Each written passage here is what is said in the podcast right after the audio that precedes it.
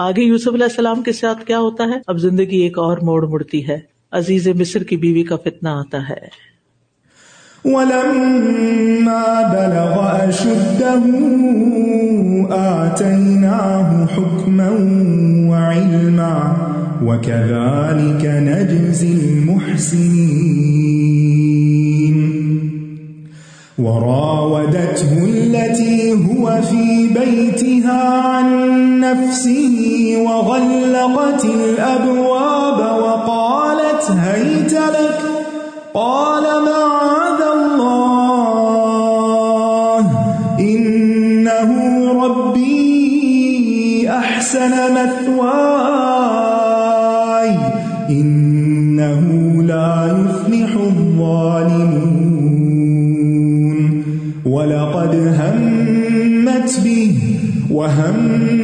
بها لولا أن رأى برهان ربه. كذلك لنصرف عنه السوء والفحشاء. إنه من عبادنا المخلصين.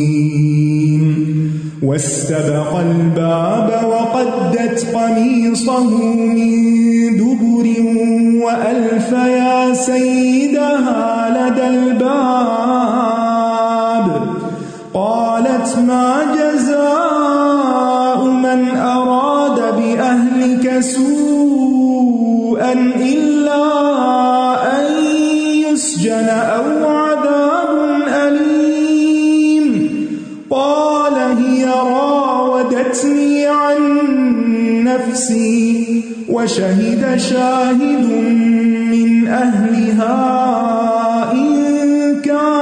قميصه قد من قبل فصدقت وهو من الكاذبين. وإن كان قميصه قد من دبر فكذبت وهو من الصادقين. فلما رأى قميصه قد من دبر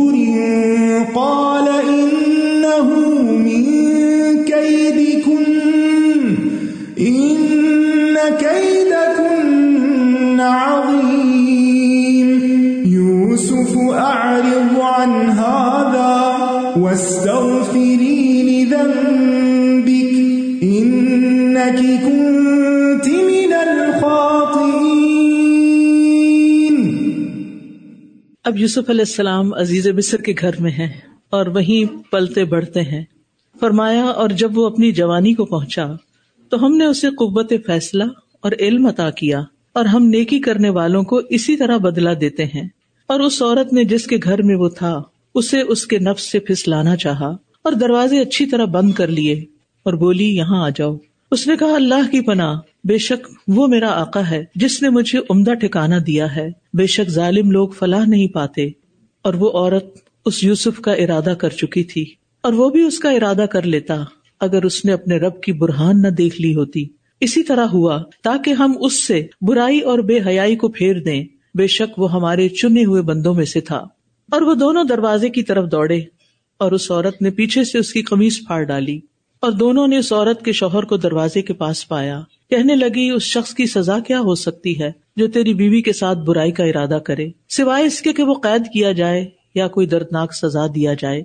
یوسف بولا، اسی نے مجھے میرے نفس سے پھسلانا چاہا تھا اور اس عورت کے گھر والوں میں سے ایک گواہ نے گواہی دی کہ اگر اس کی کمیز سامنے سے پھاڑی گئی ہو تو عورت سچی ہے اور یہ جھوٹوں میں سے ہے۔ اور اگر اس کی کمیز پیچھے سے پھاڑی گئی ہو، تو عورت جھوٹی ہے اور یہ سچوں میں سے ہے۔ پھر جب اس عورت کے خامن نے اس کی کمیز پیچھے سے پھٹی ہوئی دیکھی، تو کہنے لگا، بے شک یہ تم عورتوں کی چالوں میں سے ایک چال ہے۔ بے شک تمہاری چالیں بہت بڑی ہوتی ہیں۔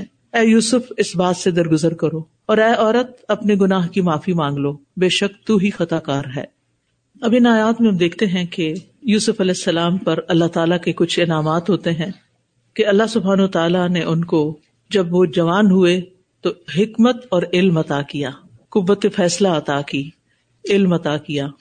یہ کون سا علم تھا جو مصر میں رہ کے انہوں نے حاصل کیا تھا؟ یہ دنیا کا علم تھا۔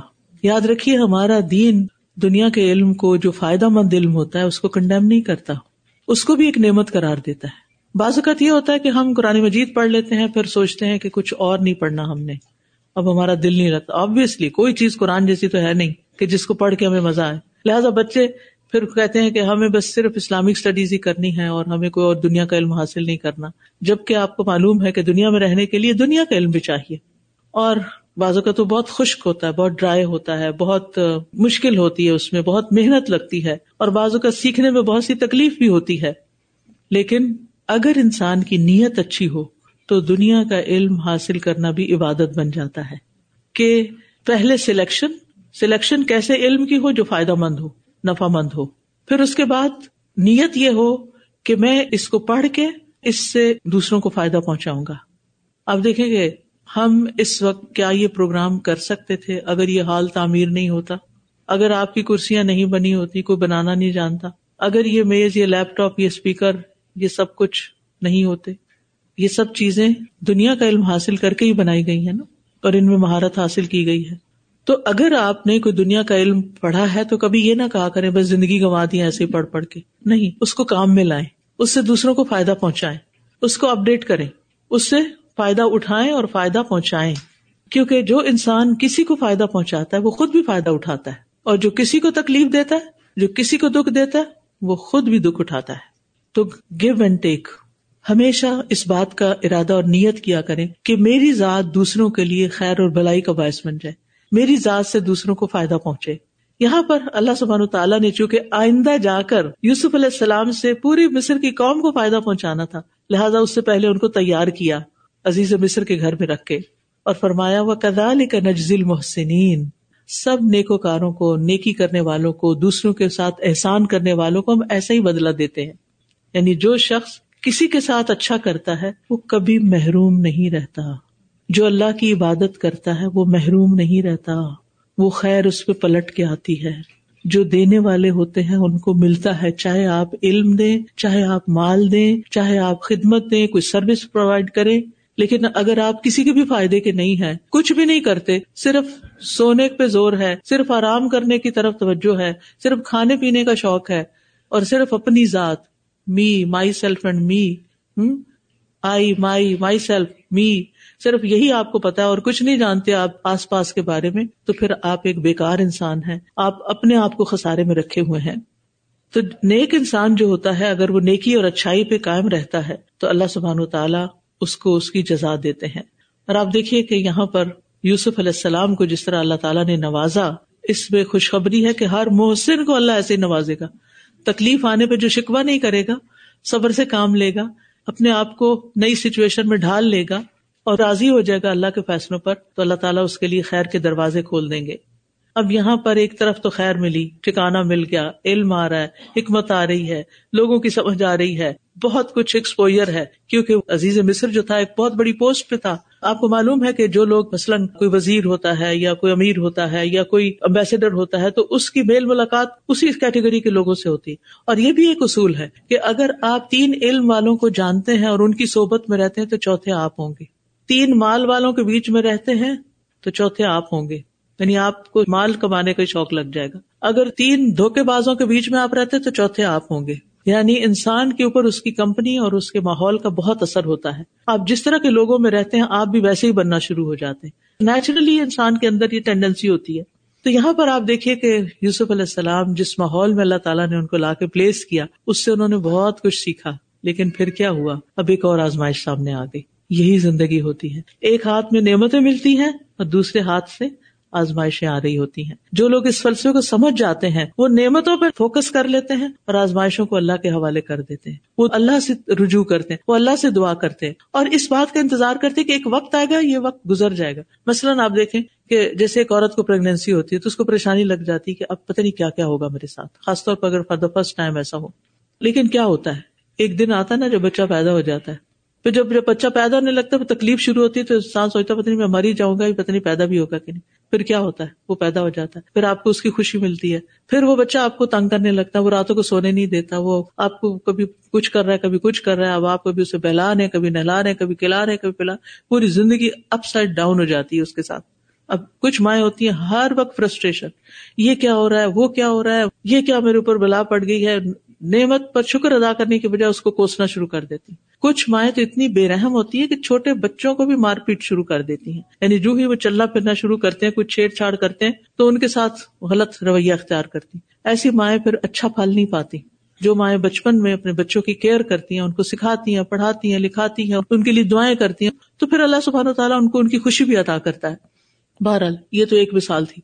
اسی طرح جب ہم اسکول میں داخل ہوتے ہیں، یونیورسٹی جاتے ہیں تو ایک کے بعد ایک ایگزام ایک اسائنمنٹ بک ریڈنگ فلاں ویک فلاں چیز فلاں چیز انٹرن شپ اب فلاں، کتنی مشکلات آتی ہیں۔ اور انسان فرسٹریٹ ہونے لگتا ہے بازو کا لیکن جو یہ یاد رکھتا ہے کہ ایک دن یہ بھی ختم ہو جائے گا اور یہاں اللہ نے مجھے اس مشکل میں ڈالا کچھ سکھانے کے لیے۔ وہ سیکھ کے نکلے گا اور اس سیکھے اسے فائدہ اٹھائے گا۔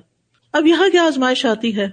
برابدت ہلتی ہوا فی بئی تہا انف سے ہی وہ خاتون جس نے یوسف علیہ السلام کو پال کے جوان کیا، جب وہ جوان ہو جاتے ہیں تو وہ ان کو برائی کی دعوت دیتی ہے۔ کیونکہ وہ محرم نہیں تھے، اس کے اپنے بچے نہیں تھے۔ اب وہ ایک ہی گھر میں اکیلے تھے۔ یعنی شوہر تو اپنے کاموں سے چلا گیا۔ یوسف علیہ السلام غلام ہے وہ گھر کے کام بھی کر رہے ہیں، آفس کے کام بھی کر رہے ہیں۔ اور گھر میں خاتون ہے جو کہ پرنسس کی طرح رہ رہی ہے۔ اور ایسے لوگوں کے پاس جن کے پاس غلام ہو، خادم ہو سرمنٹس ہو ان کا کوئی کام نہیں تو پھر فارغ دماغ جو ہوتا ہے وہ برائی کی طرف ہی مائل ہوتا ہے۔ وہ یوسف علیہ السلام کے پیچھے ریچ گئی، ان کے عشق میں مبتلا ہو گئی۔ اور ایک دن اس نے باقاعدہ ان کو زنا کی دعوت دی۔ وغلقت الابواب، سارے دروازے بند کر لیے۔ وقالت، ہی تلک، کہنے لگی تمہیں میری بات ماننی ہوگی، آؤ میرے پاس۔ یوسف علیہ السلام حکا بکا رہ گئے۔ قال، معاذ اللہ۔ کہنے لگے، اللہ کی بنا یہ کس چیز کی دعوت دی جا رہی ہے؟ ان ربی احسن مسوائے میرے رب نے تو مجھے بہترین ٹھکانا دیا تھا۔ ان لا ظالم ظالم پھلا نہیں پاتے۔ ظالم یا کون ہے جو اللہ کی نافرمانی کرے؟ ظالم کون ہے جو اپنے مالک کی نمک حرامی کرے؟ یعنی یہاں رب سے مراد دو معنی لیے گئے۔ ایک تو اللہ سبحانہ تعالیٰ ہے ہی جو محسن احسان کرتا ہے ہمارے ساتھ، اور دوسرا یہاں اس عورت کا شوہر جس نے اس کو بہت عزت کے ساتھ ٹکانا دیا اور بہت اہمیت دی اور اس شخص کے بہت احسانات تھے ان پر۔ کہنے لگا کہ میں ایسا نہیں کر سکتا، اگر میں ایسا کروں گا تو ظلم کروں گا۔ ظلم ہوتا ہے کسی کے حق میں ڈاکہ ڈالنا۔ چاہے وہ اللہ کا حق ہو، چاہے وہ بندوں کا حق ہو، کسی کا حق مارنا اور کسی کی بیوی کے اوپر بری نظر رکھنا اور اس کو رجھانا اور اس کو اپنی طرف بلانا یا کسی کے شوہر کو اپنی طرف مائل کر لینا اور اس کو اس کی بیوی بچوں کی طرف سے بے نیاز کر دینا، یہ بڑے ظلم کی چیزوں میں سے ہے۔ آج کل بہت دفعہ ایسا سننے میں آتا ہے کہ اچھا بھلا، رستہ بستہ، خوشحال گرانا اب مرد کو کسی باہر کی لڑکی نے پھنسا لیا، اب وہ نہ اپنے بچوں پہ خرچ کرنا ہے نہ بیوی پہ، بیوی الگ مصیبت میں آ گئی ہے۔ تو اس طرح کے واقعات زندگی میں ہوتے ہیں، لیکن ایسا کرنا ظلم ہے۔ اگر کسی نے کسی سے شادی کرنی ہے تو اس کا جو اسلامی طریقہ ہے، اس پر کرے اور پھر ساری صورت حال کو دیکھ بھال کے کرے۔ بہرحال، یہاں عورت کی طرف سے شر کا آغاز ہو رہا ہے۔ عام طور پر تو مردوں کی طرف سے ایسی دعوت دی جاتی ہے عورتوں کو، لیکن یہاں اس عورت کی طرف سے یوسف علیہ السلام کو دعوت دی جا رہی ہے۔ اب آپ دیکھیے کہ ایسی دعوت کو ٹھکرا دینا کو آسان نہیں ہوتا۔ یعنی سارا ماحول بھی تیار ہے، کوئی پوچھنے والا نہیں۔ خود گھر کی مالکہ ایسی دعوت دے رہی ہے اور یوسف علیہ السلام کی کوئی شادی بھی نہیں ہوئی بھی۔ اور وہ اس گھر میں بھی رہ رہے ہیں۔ غلام بھی ہیں۔ غلام کو تو ہر حکم ماننا پڑتا ہے۔ لیکن اتنی ساری چیزوں کے باوجود وہ اللہ کو یاد رکھتے وہ جو بچپن کا سبق تھا نا ان کے دل میں، جو باپ نے ان کی تربیت کی تھی، جو ان کے دل میں ایمان ڈالا تھا، وہ آج بھی ساتھ ہے۔ اور یہاں بھی وہ اسی پر عمل کر رہے ہیں ہم عام طور پہ سوچتے ہیں کہ یہاں کا ماحول بڑا خراب ہے، بچے یونیورسٹی جاتے ہیں تو بگڑ جاتے ہیں۔ لیکن بات یہ ہے کہ یونیورسٹی بھیجنے سے پہلے آپ نے ان کے ایمان کو کتنا مضبوط کیا تھا۔ آپ اپنا بھی تو سوچے اپنی غلطی کو بھی تو دیکھیں۔ کیا ہم نے ان کو صرف ایک دفعہ ہی زندگی میں پورے قرآن کا ترجمہ پڑھایا؟ انہوں نے ہائی اسکول تک پڑھا، انہوں نے اتنا کچھ سیکھا، کئی سال انہوں نے تعلیم حاصل کی۔ اور اب آپ کیوں گھبرا رہے ہیں؟ کیونکہ آپ نے اپنا وہ فرض نہیں پورا کیا جو مسلمان ماں باپ ہونے کی حیثیت سے آپ پر ذمہ داری آتی تھی اور وہ تھی دین کی تعلیم دینا، ان کا ایمان مضبوط کرنا۔ جن بچوں کے ایمان آپ بچپن میں مضبوط کر دیتے ہیں، ان کو دین سکھا دیتے ہیں اور اللہ کی توفیق سے وہ بڑے بھی اسی ایمان پر ہوتے ہیں تو ماحول انہیں کچھ نہیں کہتا، بلکہ وہ ماحول پر انفلوئنس کرتے ہیں۔ وہ دوسروں کی ہدایت کا ذریعہ بنتے ہیں۔ تو سوچیے آپ کون سے ماں باپ میں سے ہیں؟ آپ اپنے بچوں کی دینی تعلیم کے لیے کیا کر رہے ہیں؟ اس کے لیے کتنی تکلیف اٹھاتے ہیں؟ ماں اسکول پک اینڈ ڈراپ کرتی ہیں، لیکن کتنی دفعہ مسجد لے جاتی ہیں نماز پڑھانے کے لیے؟ کتنی دفعہ اسلامک اسکول لے جاتی ہیں ان کو دین سکھانے کے لیے؟ یا کتنا دین خود سیکھ رہی ہیں کہ وہ خود ان کو سکھا سکے یہاں یوسف علیہ السلام بچ گئے، اللہ کی توفیق سے، لیکن اس کے پیچھے ماں باپ کی تربیت بھی تھی۔ اب دیکھیے کہ ایک مرد کے لیے ایسی سچویشن میں سے نکلنا ایک بڑا مشکل کام ہے۔ اسی لیے نبی صلی اللہ علیہ وسلم نے ان سات لوگوں کے بارے میں فرمایا جن کو اللہ تعالیٰ قیامت کے دن اپنے سائے میں جگہ دے گا۔ جس دن اس کے سائے کے سوا کوئی سایہ نہ ہوگا۔ نبی صلی اللہ علیہ وسلم نے فرمایا، ہر وہ شخص جسے کسی بلند مرتبہ اور خوبصورت عورت نے اپنی طرف بلایا اور اس نے جواب دیا کہ میں اللہ سے ڈرتا ہوں۔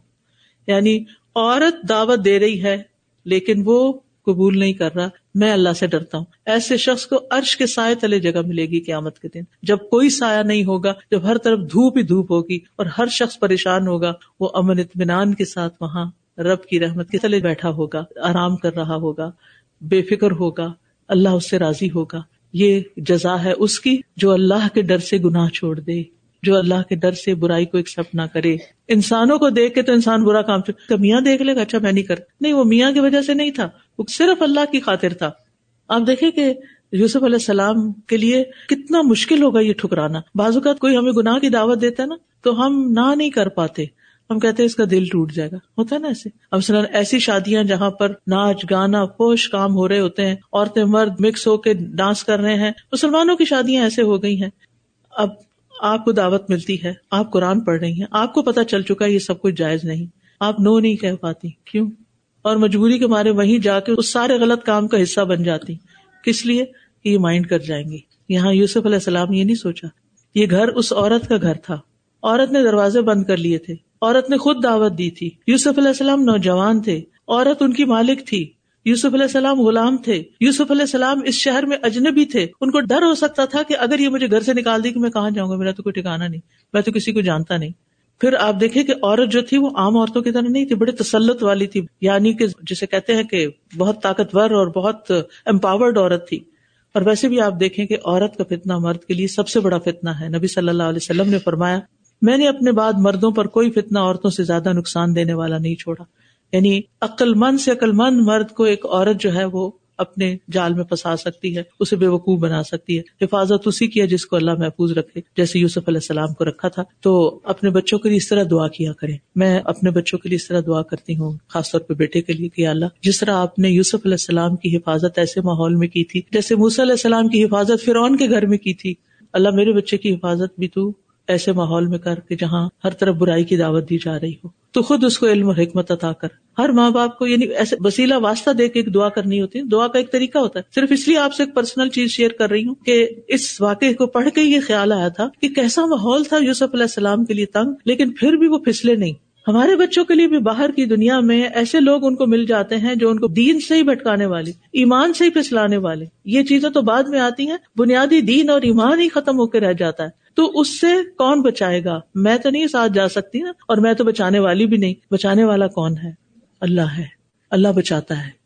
اور آپ دیکھیے کہ اتنی زیادہ عمر ہو گئی یوسف علیہ السلام، چالیس سال میں نبوت ملتی ہے، ان کی شادی نہیں ہوئی، اور ہر طرف ماحول اتنا آزاد ہے، لیکن وہ پھر بھی اللہ سبحان تعالیٰ کی مدد سے اس پہ قائم رہتے ہیں۔ پھر اللہ تعالیٰ فرماتے ہیں، ولقد ہمت بھی اس عورت نے تو یقیناً ارادہ کر لیا تھا برائی کا۔ وہ ہما بہا اور وہ بھی ارادہ کر جاتے، لولا را برہان ربی اگر اپنے رب کی برہان نہ دیکھتے۔ یعنی رب ان کو نہ تھامتا۔ یاد رکھیے، ہر انسان کے دل میں برائی کا ارادہ پیدا ہو جاتا ہے۔ لیکن پھر اس سے بچتا کون ہے؟ جس کو اللہ بچائے۔ اللہ کی توفیق سے انسان بچتا ہے۔ اور اگر نہیں بچتا تو پھر وہ دل میں چیز بیٹھ جاتی ہے پھر وہ بڑی ہونے لگتی، پھر ایک دن وہ عمل میں بدل جاتی ہے۔ تو یوسف علیہ السلام کے ساتھ یہ معاملہ ہوا کہ انہوں نے اپنے رب کی طرف سے برہان دیکھی اور برے ارادے کو دل سے نکال دیا اور اس چیز میں ان کے لیے کوئی کشش نہ رہی جس کی طرف وہ عورت ان کو بلا رہی تھی۔ کدال کلی نصرف ان حسو اول فحشا ان من عباد المخلصین۔ اس طرح ہم نے اس سے برائی کو، بے حیائی کو دور کر دیا اور وہ ہمارے چنے ہوئے بندوں میں سے تھا یعنی مخلص بندوں میں سے تھا۔ کیونکہ جب انسان کے اندر اخلاص ہوتا ہے اور جو انسان دل سے برائی سے بچنا چاہتا ہے، اللہ تعالیٰ اس کو بچا لیتا ہے۔ اب کیا ہوا؟ وسط بقل باب دونوں دروازے کی طرف دوڑے، کیونکہ یوسف علیہ السلام جو تھے، وہ اس برائی میں پڑھنا نہیں چاہتے تھے، لہٰذا وہ دروازے کی طرف دوڑے تو عورت بھی پیچھے دوڑی۔ وہ قدت قمیص ہو مندبر پیچھے سے قمیض پھاڑ دی، کیونکہ یوسف علیہ السلام بات نہیں مان رہے۔ اب جو ہی وہ دروازہ انہوں نے کھولا تو دیکھا آگے شوہر کھڑا ہے۔ وہ الفیا سید الباب۔ عورت نے یکا یک پینترا بدلا۔ کیا چال چلی؟ غلط ماں جزاؤ من اراد اب کا سور کہاں گیا عشق؟ کہاں گئی محبت؟ یہ تو حوث تھی ساری، یہ محبت نہیں تھی۔ کچھ لوگ ایسے ہی ہوتے ہیں کہ جو محبت کے دعوے کرتے ہیں، جبکہ ان کا سارا سر مطلب اپنا ہی ہوتا ہے۔ تو شوہر کو کہنے لگی، اس کی سزا کیا ہوگی؟ یوسف علیہ السلام کی طرف اشارہ کر کے، جس نے تمہاری بیوی کے ساتھ برا کام کرنے کا ارادہ کیا۔ اللہ یوس چنا ساتھ ہی فیصلہ۔ خود ہی مقدمہ پیش کیا، خود ہی فیصلہ کر دیا۔ اس کو تو قید ہونی چاہیے۔ اور وہ عذاب نلیم یا سخت سزا ملنی چاہیے۔ سبحان اللہ۔ اس قدر چالاکی اور اسمارٹنیس کی بات ہے یعنی اس قدر برا الزام لگا دیا۔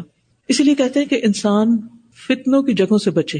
ایسی جگہ نہ جائے کہ جہاں پر انسان کے اوپر کوئی تہمت آتی ہو اور نہ ہی فتنوں کی طرف خود کو پیش کرے۔ یوسف علیہ السلام نے اس وقت خاموشی سے سارا اپنے اوپر الزام سونا سزا کا فیصلہ بھی سن لیا، سب کچھ۔ کہتے ہیں کالا ہی راودت نہیں آرام سے کہتے ہیں، اصل میں اس نے مجھے پھسلانا چاہا تھا۔ ان نفسی میرے نفس سے۔ اور پھر معاملہ پیش ہوا۔ کہا جاتا ہے کہ وہ اس کی خالہ کا بیٹا تھا، جس نے گواہی دی تھی۔ وہ شاہد شاہد من اہلیہ عورت کے گھر والوں میں سے ایک گواہ نے گواہی دی بھی اللہ کی طرف سے مدد آئی۔ کیا کہ اگر کمیز آگے سے پٹی ہوئی ہے تو عورت سچی ہے۔ کیونکہ اس نے عورت پہ ذاتی کرنے کی کوشش کی تو اس نے کمیز پھاڑ دی۔ اور یہ شخص جھوٹا ہے۔ اور اگر کمیز پیچھے سے پٹی ہوئی ہے تو پھر عورت جھوٹی ہے اور یہ شخص سچا ہے۔ پھر جب دیکھا گیا تو کمیز پیچھے سے پٹی ہوئی تھی۔ اب آپ دیکھیے کہ شوہر صرف کیا کہتا ہے، یہ تم عورتوں کی چالیں بہت عجیب ہیں۔ یہ بہت بڑی چالیں چلتی ہیں عورتیں۔ بس۔ اور کیا کہتا ہے؟ یوسف آرد انہاظا یوسف اس کو اگنور کر دو۔ اللہ اکبر۔ اتنی بڑی بات ہو گئی اور وہ جہاں ایمان نہیں ہوتا نا، جہاں دین نہیں ہوتا، اور جہاں عورتیں بہت غالب ہوتی ہیں مردوں پہ، پھر اسی قسم کے مرد ہوتے ہیں۔ حالانکہ وہ باہر کیا تھا؟ باہر تو وزیر تھا، بہت پاورفل انسان تھا، اور گھر میں اپنی بیوی کے ہاتھوں مجبور تھا، ذلیل تھا۔ یوسف آردن حاضا کہا، یوسف، اس کو چھوڑو۔ اور اپنی بیوی سے کیا کہا؟ بس تخری زمبی کی اپنے گناہ پہ معافی مانگ لو۔ ان کی کنتی من الخواتین قصور تو تمہارا ہی ہے، غلطی تمہاری یعنی اتنی صفائی یوسف علیہ السلام کی ہو گئی۔